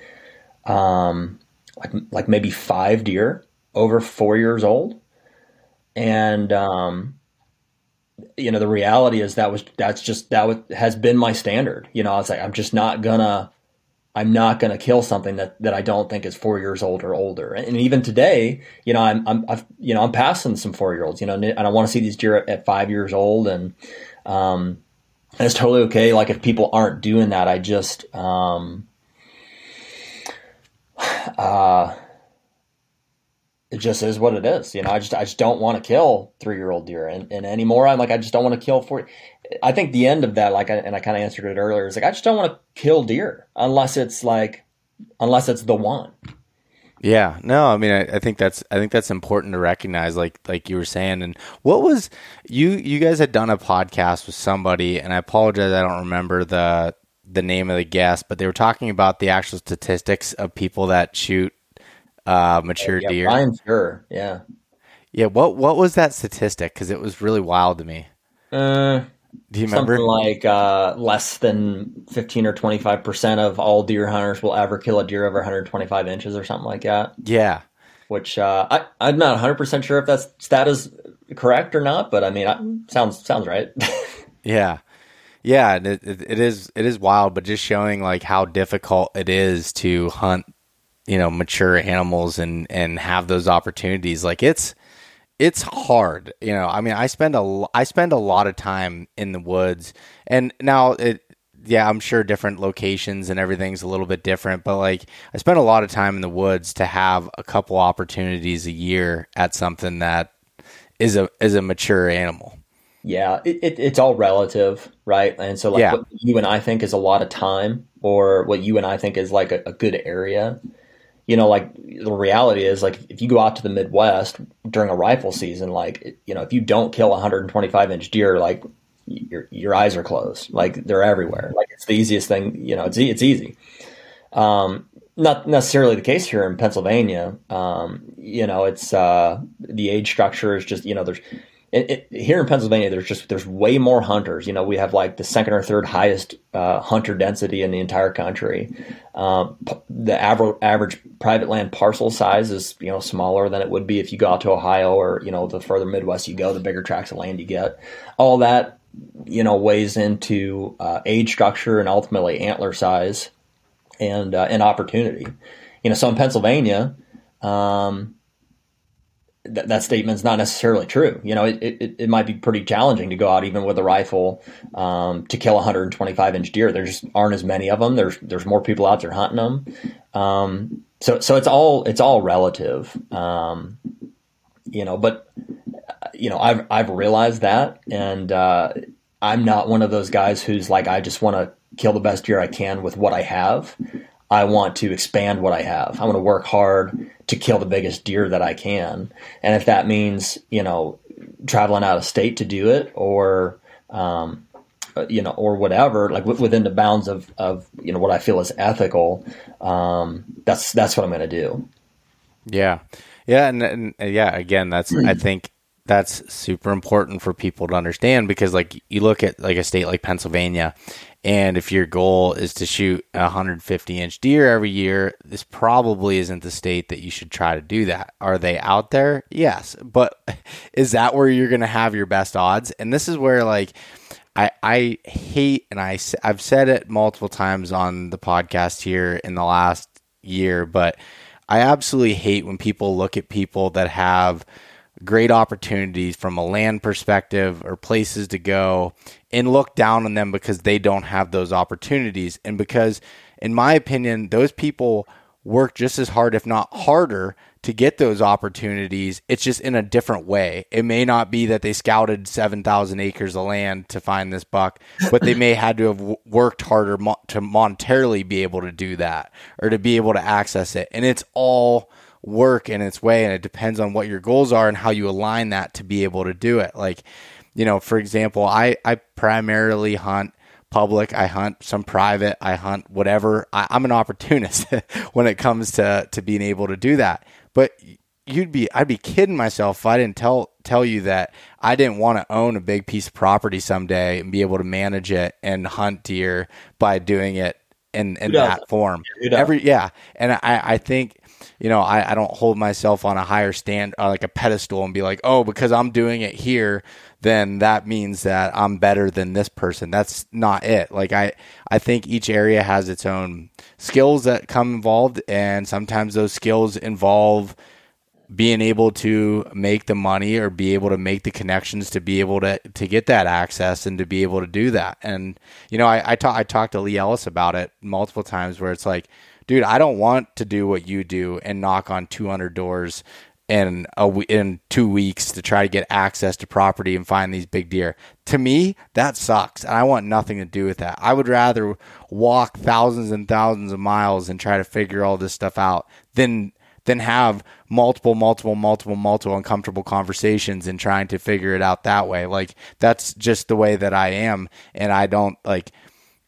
I, I don't know. That's just uh, that's something that that I I'm very passionate about that. Like when depending on people's situations, they they've worked to get to that point very rarely. And if someone was given something and they just are able to have it and it just works out, who gives a shit? Like it is what it is. It's not your situation, so move on.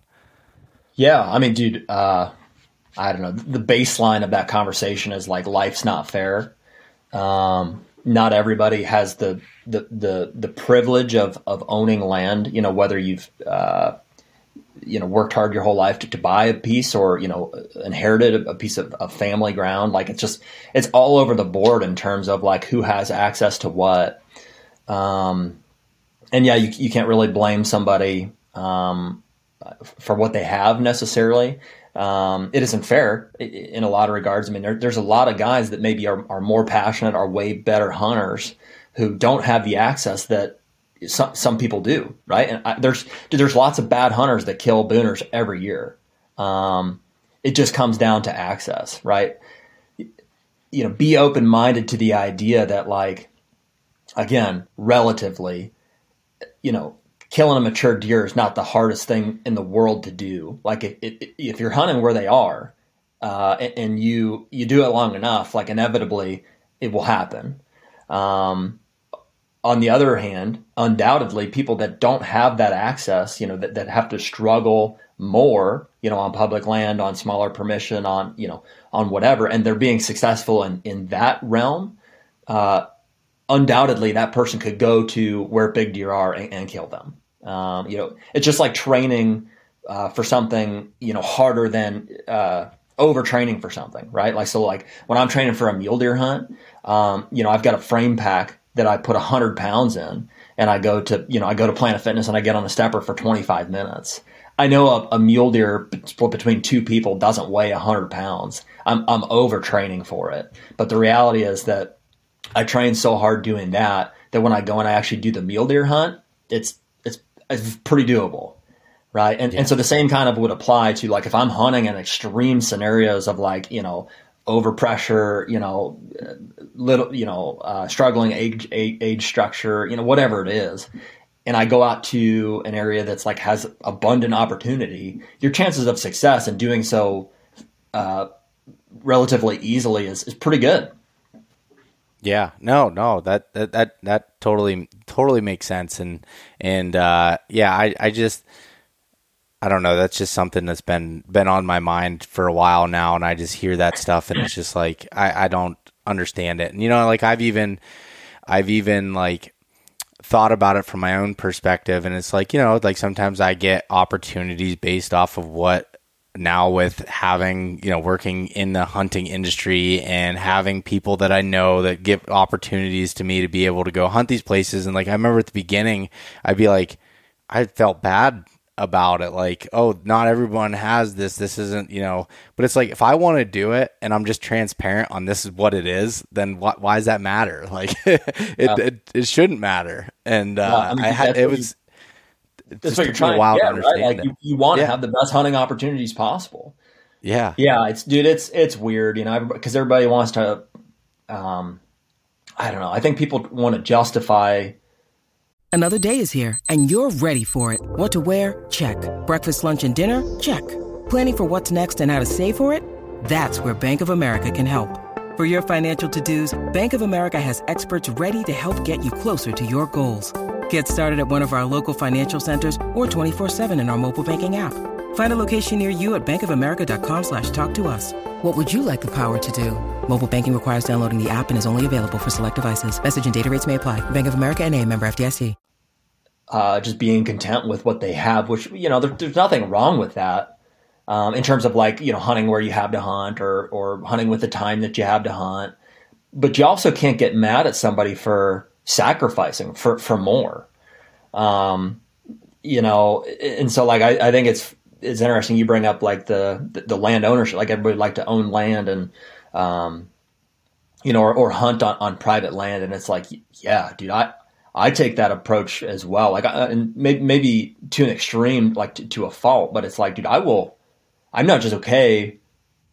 You know, I'm trying to think of what I have here. You know, there's, there's public in Pennsylvania, like what my opportunities would be otherwise. Uh, I'm not just okay with that. Like I'm not, I'm not okay with just like the opportunities that I have. And so I, it, it, I mean, in almost every avenue of of my life, you know, finances, like the, the, the careers that I've chosen, like um, I, have kind of like I've done so with my desire to bow hunt giant whitetail deer. Uh, in, in the back, or in some cases, in the forefront of my mind, I'm like, listen, I need I need to produce X amount of money. I need to have X amount of free time during you know the, the fall season to be able to to do these things. And, you know, that's the sacrifice that like, dude, 95, 99% of people like won't make. Um, and it doesn't necessarily mean that I'm going to kill bigger deer than everybody else because everybody has different circumstances, but I'm going to give my myself the best, uh, the best chance that I can.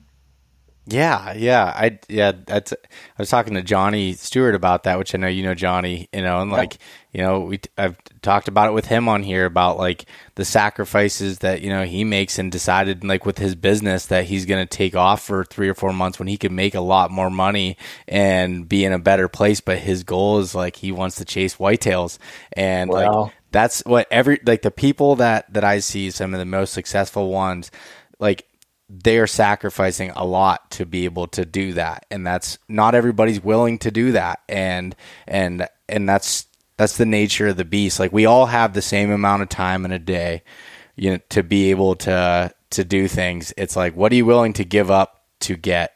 And just looking at it very uh uh very black and white. Yeah. Yeah. I mean dude every, everybody wants to like everybody wants to shoot the big buck you know but when you start looking at what these guys are doing who are doing it it's like how how much money goes into it how much uh, sacrifice of time like whether it's with with family or um, I mean, dude, if you get right down to it, right? Like, so I'm 30 years old and my, and my wife's 30 years old too. My parents are asking us all the time, like, when are you guys having uh, kids, kids, kids? You know, it's always coming up. And like, I don't know, man. Like, I'm not going to say that, like, I'm not having kids because I want to hunt big deer, but like, certainly it's a factor. Like it's it's in my mind there. It's like, man, if I know if you know if I have to sacrifice that time for for kids, it's like, uh, you know, and, and it's to that extreme level of thinking that it's like, uh,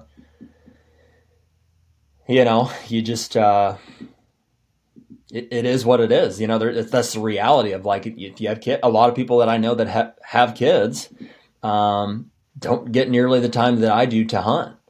Um, and I'm not saying at all they made the wrong decision or I made the right decision. It just, it just is what it is.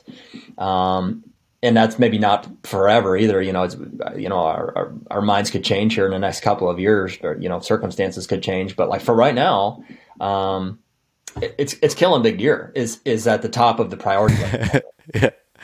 Yeah. And, and, and unapologetically so. Like, I don't think anybody should, feel bad about like what their you know goals are or what they want to do and understand like but you just have to understand the consequences that come with that and that's just that's the the nature of it. I mean i i'm you know in that boat now with with me wanting to you know go and and do this thing and have my own businesses and be able to be financially free and do this stuff like okay yeah i can't I learned that it was going to take me longer than probably everybody else in the typical timeline to have a beautiful house and be able to do like you know the traditional things in that timeline. Houses like, are overrated, dude. Yeah, are, are it's like you no, married? I'm not. You don't need a house.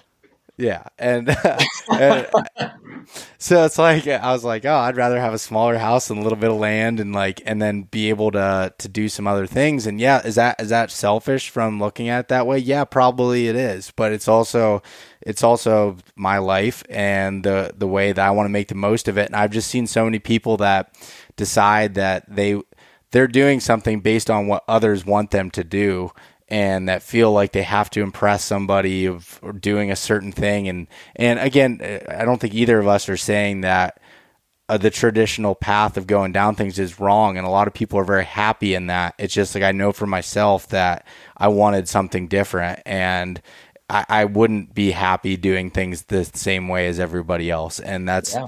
and I think that's important to recognize within people but it's like it takes a, a lot of sacrifice. Like I've there's a lot of things that that I don't have because of the things that I do have. Yeah. well, dude, count yourself lucky for, I mean, you- you're one of, uh, you know, just a, a small uh, fraction of people who, who know what they want. I think it's like, it's, it, it's, it's weird to think about because it's so second nature. It's like, it's, it's like, it just, hunt, hunting is in my blood. Like, you know, uh, everything that I do is like, I'm just, I was built for it. Um, there are so many people out there who don't know what they want out of life. They don't know like what they what they want to do. Like there's there's I don't know for whatever reason they just never figured out what they like or like they they just didn't decide to pursue it when they when they did figure it out. And uh you know those people end up just like I don't know you know going through the motions, Motions. in life, right? Like you know and I don't know. I mean, not, not, not you know, I have to be careful because pe- people have responsibilities, you know, and and, and uh, you know, kid, kids are a big one. I, I can understand, like, dude, if you're responsible for other human life, like that better be your priority o- over hunting. yeah. Uh, oh yeah. Yeah. Hundred percent. yeah, but I mean, um, f- for me right now, like, dude, I I'm I feel so fortunate, and I think you do too, to, to like to know what I love to do, and it's like I, to the point where I just have this feeling where it's like, dude, I, if you're not bow hunting deer, like, what are you doing? Um, is like kind of how I feel about it, and, and I realize other people have other passions, and that's great because like you know not everybody can can, can be a bow hunter, and um, you know there's there's not enough room in the woods, right? It, it wouldn't work. Um, but I certainly feel fortunate to have discovered what I love to do early on and to, and to have the opportunities along the way to pursue it wholeheartedly.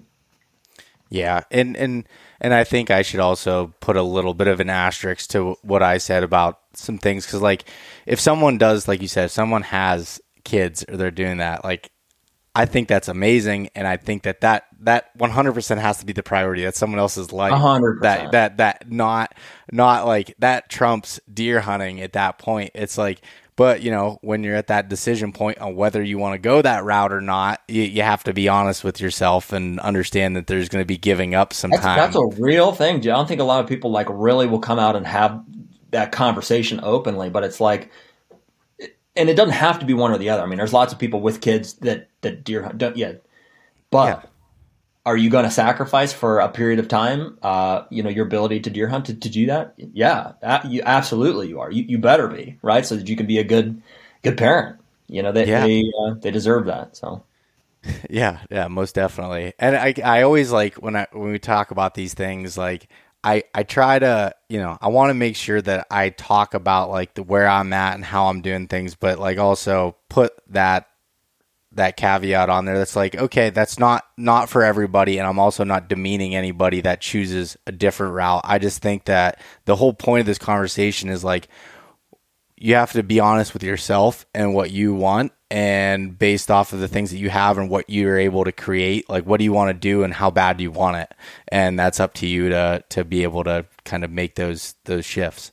Yeah it's your and life dude. like yeah like make, your, make your decisions there was a, a, guy that came to our scouting uh, the scouting camp that I hosted and you know he was saying like and he was like this guy I, I love this guy he was asking a ton of questions and he's like listen I don't have a lot of time, got kids, have all this stuff. I want to learn to be efficient with this time. And that's what, you know, he was happy to be able to do. And, you know, he, you know, was more towards certain people in the group that had limited time that were talking. Like that's where he gravitated towards. And that's, that's awesome. Like, you know, owning that like this is my situation i'm going to make the best of that situation and be able to to do that and and that's i think that's important too like no not wasn't like wasn't like looking at me or you and be like, oh, those guys. Just, the only reason they do that is because they have so much time. It's like wasn't saying that. It was just like, okay, this is what I have available. Let me make the most of it. Yeah, well, and dude, I have a ton of respect for for for that. Like guys that have those kind of commitments. I mean, guys that that work nine to fives. Like you know, not everybody is like you know ha- has the opportunity, the ability, or, or should you know structure their entire life around like deer hunting. That that probably shouldn't happen. Um, I've, got, I've, got, a ton of, even though I've kind of done it, I've got I've got a ton of respect for people that. Uh, whether they chose it or I mean, do people find themselves in circumstances like not everyone was everyone was born into the same, uh, you know, financial uh, you know, property access, like, you know, all, all these things, like everybody's dealt a different card of hands. And like, uh, t- to the point about kids is like, dude, not everybody makes a conscious decision. They're like, okay, now we're going to have kids. Like it just happens sometimes. And that could happen to us. And like, you know, we have to be open minded to that. Um, but my, my point being is I've got a lot of respect for guys who are like handling their responsibility and still finding time, uh, to get out in the woods and, and to be successful with it. I mean, that's, it's, it's, uh, it's admirable. yeah, it uh, t- it totally is, and yeah, own it, owning it, like okay, this is what happened. This is my situation, whether I wanted that or if I didn't, and owning it and being like, what can I make the best out of that that particular situation? And yeah. I just, I, I think that's uh, yeah, that's a it's a really good point to to be able to go off of there. But I don't know, man. I just I I'd almost I, I do feel bad for people that don't have the passions about things like going back. Like I think hunters all have dude, passions, but like sad, oh, sad. Like, dude, I'm ate up by it like all the time, just thinking about I know deer and and different hunts, and like I I have a a, a very serious like drive to want to do adventure hunts all over like going to Alaska this year I'm hunting moose and like like that's I have like this other side of me that just wants to go to crazy places and experience it. And if you would have asked me 10 years ago, I never would have thought that was possible until I like opened my mind to it and was like, all right, I'm going to need to get a lot of things in a line to make this happen.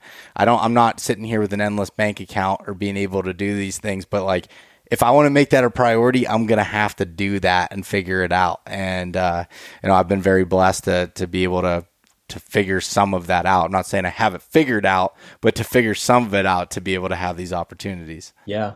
Yeah, you make it happen, dude. I mean, it's I don't know. You just make it happen.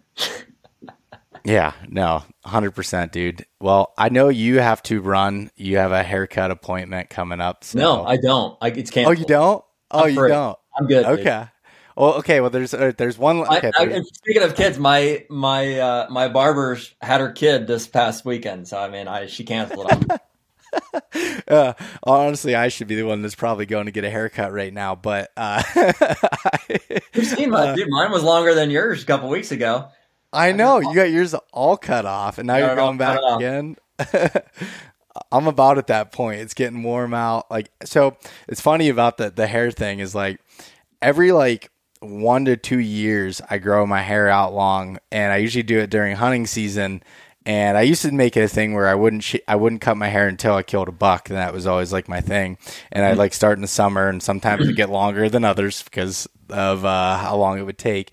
But I uh, this I always had this like weird fear of they always say like you go bald based off of your mom's fathers that like that side of the family, right. and like my grandpa and my uncles on that side, they're kind of bald on the on the top there, and my my hairline like receded for a little while, and I was like really cons- Let me see. I'll tell I'll tell you where you're at. Yeah, you're doing pretty good. Yeah, you're doing pretty good, uh, dude. My mine came from my dad's side. My my hairline looked exactly like my uncle on my dad's side, to a T. really? Yeah, I- you're just com- coming back here. Yeah, yeah, yeah. Uh, and it's funny because, uh, but anyways, I was like, I'm like, I'm gonna go bald at some point. Was like, I've had this in my mind forever. Yeah, you just I gotta was be. like, you gotta just deal with it. I'm like, I'm just gonna grow my hair while I can, you know, have this long, you know, thing, and then I'm realizing like maybe I'm not actually because my dad just like his like recedes up like a widow's peak, and then like he's got a full head of hair on top. So I'm like, maybe that's just the route that I'm going. So I don't know, but that's what started with it. I haven't had a haircut since last July, not even a trim. I mean, just Yeah. full out, let it go. Eh, From the point where it was like shaved on the sides and uh, to to where it is now, so it's uh, it's getting You're pretty that long in, in one year? Yeah, Yeah, that's a lot. yeah, I Yeah, didn't. Uh, I didn't. I cut. Mine was buzzed. I had long hair like in high school, and then uh, I cut it when going into college. I there's for a long time there. I had it like like it is now, and then uh, all the way through when I got married, and then it was when COVID hit. I was just like, for whatever reason, I was just like, I'm I'm just not going to cut my hair. and because we were all like in the hobbit phase and then so i didn't cut so that was 2020 you know 2020 21 22 um so yeah t- two and a half three years i guess and it, yeah i mean it got long. I mean mine was mine was i mean mine was like that you know and i got it cut a few times but but yeah dude i just i had way too much party in the back and not enough business in the front and i, I had less and less business in the front by the day. So eventually i was just like dude let's just let's just take it off you know and and honestly it was inconvenient to like I- you know I don't know, and it's it's it's minor, but I mean, like carrying it's like a scent wick going in the woods. You know, it's like there's always grease in your hair and stuff. And I was like, yeah, as cool as it looks hanging out of the back of my beanie, like I, you know, I should be a little more scent conscious. And then also, you know, with, with our meetings with real estate clients and stuff, is you know, I, I try to look at least a, a little bit professional with with as little effort as possible. So, you know, short hair was the way to go for the time being. I've been like running into people that I haven't seen in a while, like in my hometown, and they'll be like, "Oh, like, like, oh, I didn't recognize you." Like, oh, like, uh, like, kind of looking at me like, "Oh, he let himself go. Like, he's he's in tr- he's in trouble. He couldn't Oh, job." And, yeah, yeah, that, that could be it. yeah. I haven't I haven't shaved my mustache in five years. Yeah, since, since No, it looks the day I started I my I've never had the Yeah. strong uh, facial facial hair uh, genes. It just doesn't work for me. So. Well, the reason why I did that is because I couldn't grow a beard, and all I could do was a goatee, and it just looked real trashy when I had that. And uh, and I'd always just have the mustache during the rut, and I called it the rut stash, like well before I had the podcast and everything. Like since I was out of college, it'd be like a little pencil stash, and like a little darker and a little better. And What is that? It's that's a thing. Like I, I don't know what it is, but when deer season starts getting close, I just feel a desire to grow a mustache. Like even though I Yeah. can't grow a good one, I'm like, it just seems like the thing to do, doesn't it? Yeah, it, it I, I don't know. In my in my uh when I've been looking into it in the statistics, it increases your success by 37.2%. I mean, it's fact. That's what it does. see, no, you're using the same approach as like the moon guide. Is if you only hunt when there's a red moon, then you're only going to kill bucks when there's a red moon. It's same. It's the same principle. Trust me on I. I don't know, man. I, I, I, I feel it too. I believe me, I do want to grow it up, but I think it has more to do just with like, uh, I don't just just getting to your root, your roots of manliness. You just want to participate in like uh, the the deer camp uh, traditions. Yeah, okay, whatever. I'll we'll, we'll agree to disagree there. I think it's. I think it's science, but whatever. Science. uh, yeah. Um. uh, So last thing I wanted to to ask you about was you had an experience of getting to hunt some big bigwood stuff last year. Uh, with Steve Sherk, uh, a mutual friend of ours, and I just wanted to hear like what your thoughts were on on hunting big woods like that, or if you had in the past, um, and if that what that what that experience was like. Uh, yeah, so it was tough, man. We uh, we hunted. Uh, I don't know exactly where Steve's camp is at, but but yeah, up north, you know, bit big woods. Uh, you do you know? Yeah, I mean he's yeah he's up towards the New York border, towards the, the New York border, and uh, so, so yeah, I mean, definitely a lot different than I'm I'm used to hunting. So, uh, I mean, you probably I don't know, 60, 80% of my deer hunting happens at our farm in Ohio.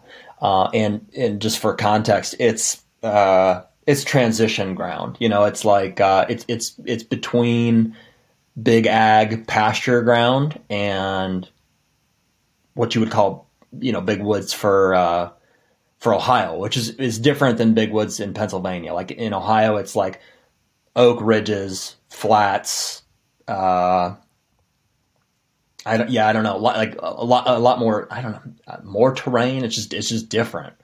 Um, in Pennsylvania, it, it was like the, the true feeling of like, I, I, I don't know, felt empty, like empty yeah. giant woods and not nearly as much wildlife in it. Maybe is yeah. the way to describe.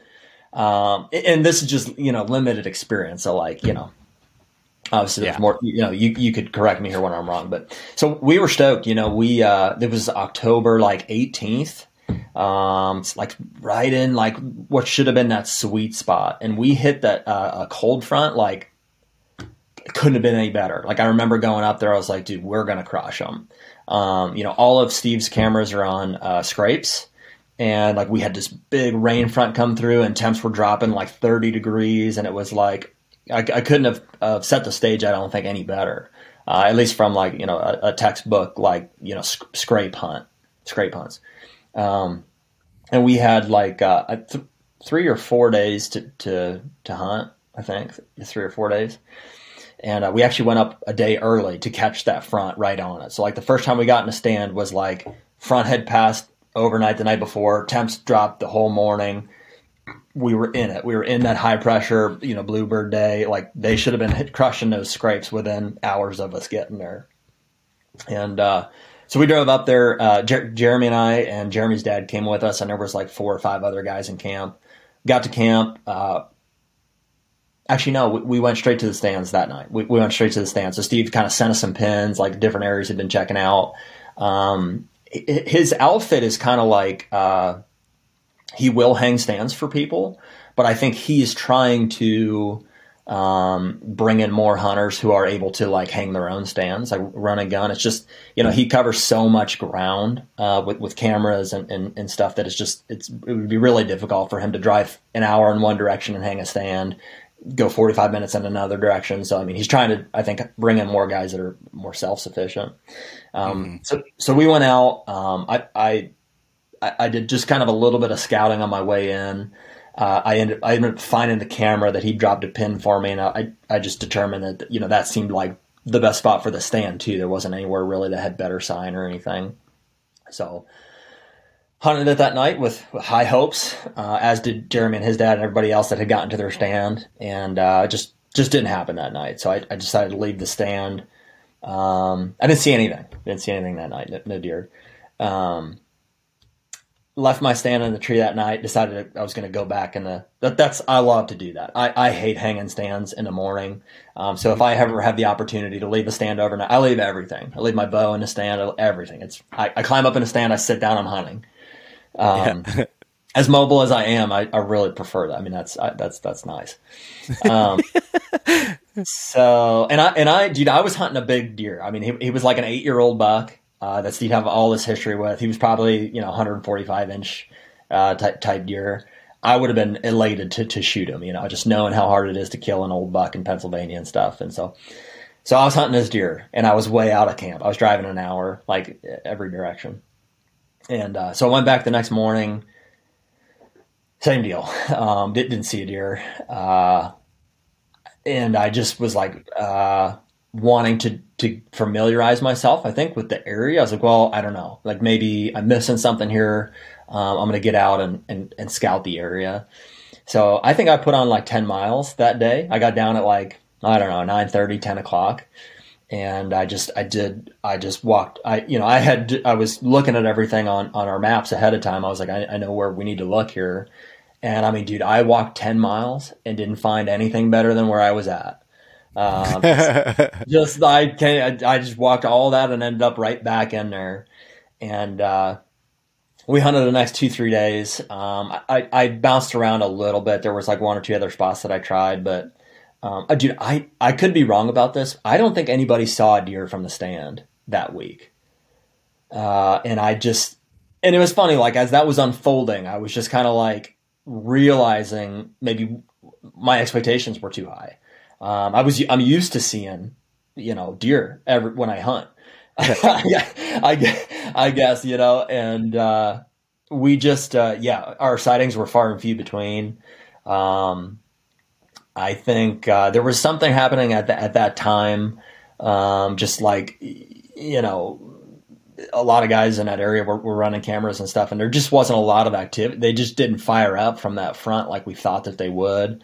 And in my opinions, they just they didn't come out of you know the clear cuts or wherever they were at. There just was, or there was no need. Um, there's no acorns that year. it was like a really terrible acorn crop.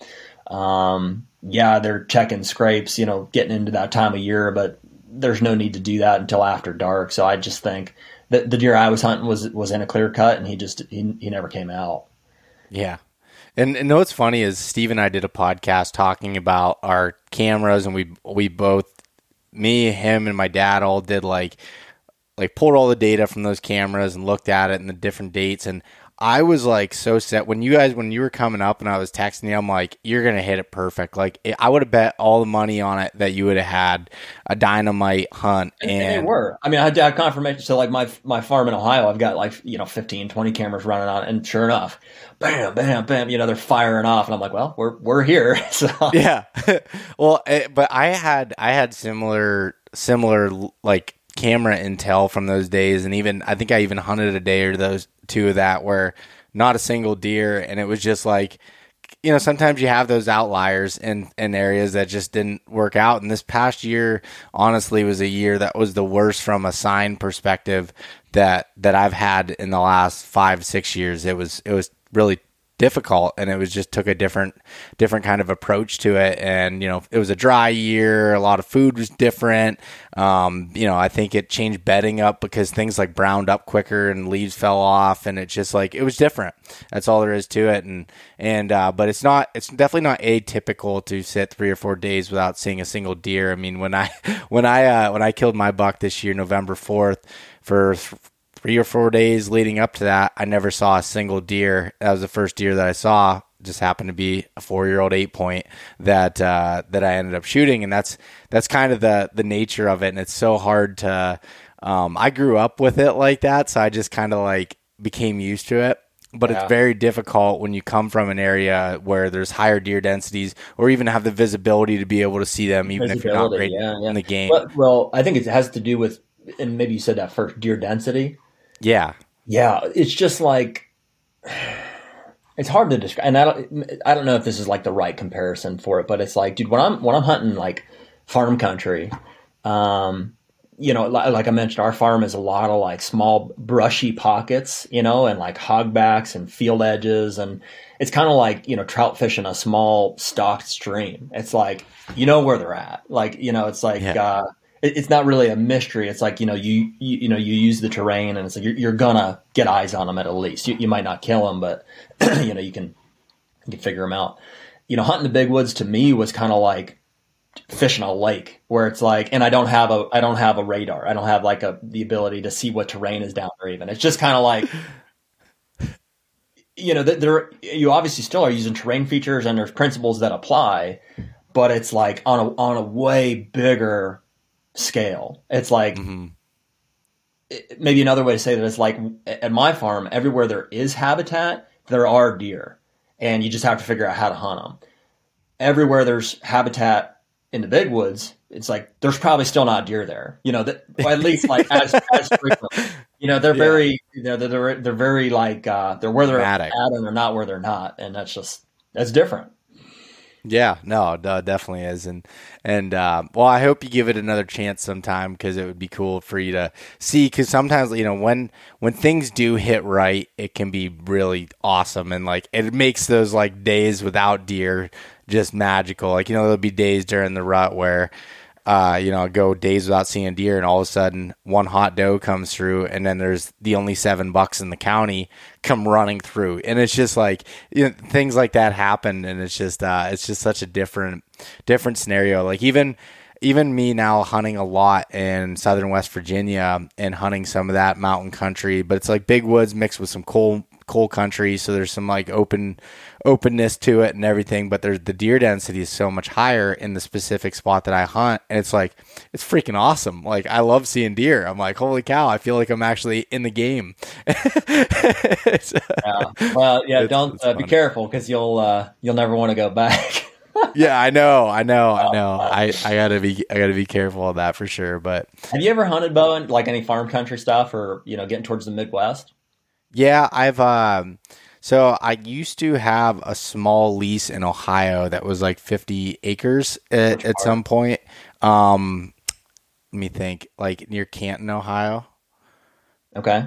So yeah, like north, northeastern kind of. Right? Yeah, northeastern kind of, and yeah, it was just like had a couple ag fields in there and some terrain and and some timber, and it was like it was uh but it was also as funny when you're talking about baiting. I remember like that was the first time I thought that I just put up a feeder and then you just sit over it and you shoot a deer, and that's just how baiting worked. I thought that mm-hmm. was not the case, uh, but like, but I just yeah. So I hunted there and I killed a couple bucks off of off of that piece during the rut. It was like there was an old strip like pond where it was like almost like a straight wall that went down and then there was like 40 yards between the field and that straight wall and it was like the deer have to travel through here at some point and just sitting there and that's where i where i had success. And then um, i hunted illinois early season last year uh, with an outfitter and uh, yeah, so that was some farm country, but honestly, and then in college, I went, when I so I went to college in Slippery Rock,